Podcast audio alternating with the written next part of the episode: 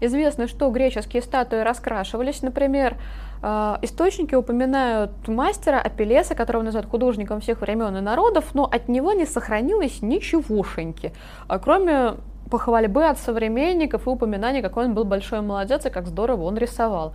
Правда, есть еще такая легенда, что когда мастера Проксителя спросили, какая Прокситель ты считаешь твоя самая лучшая и самая любимая скульптура, Прокситель сказал, несомненно, та, которую расписал великий Апеллес.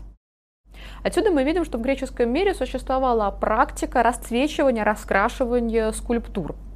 Вот долгое время не, не могли определиться, как раскрашивали только в красные и синие цвета, потому что эти краски сохранялись, пожалуй, лучше других, либо вообще не раскрашивали.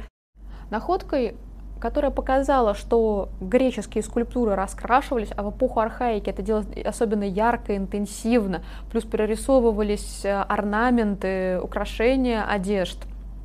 Такой находкой стал э, клад греческой скульптуры, который вошел в историю под названием персидский мусор. Дело в том, что во время греко-персидских войн, когда персы врываются на Афинский Акрополь, они повреждают, разбивают э, часть э, скульптур, украшавших этот Акрополь. Это были вативы, посвятительные статуи, изображения юношей, куросов и кор девушек поврежденные статуи, когда уже греки с персами разобрались, э, решено использовать как-нибудь полезным образом, и на территории храмового участка они становятся забутовкой для дороги. То есть вроде бы и они храмовый участок не покинули, но с другой стороны нашли им хорошее применение.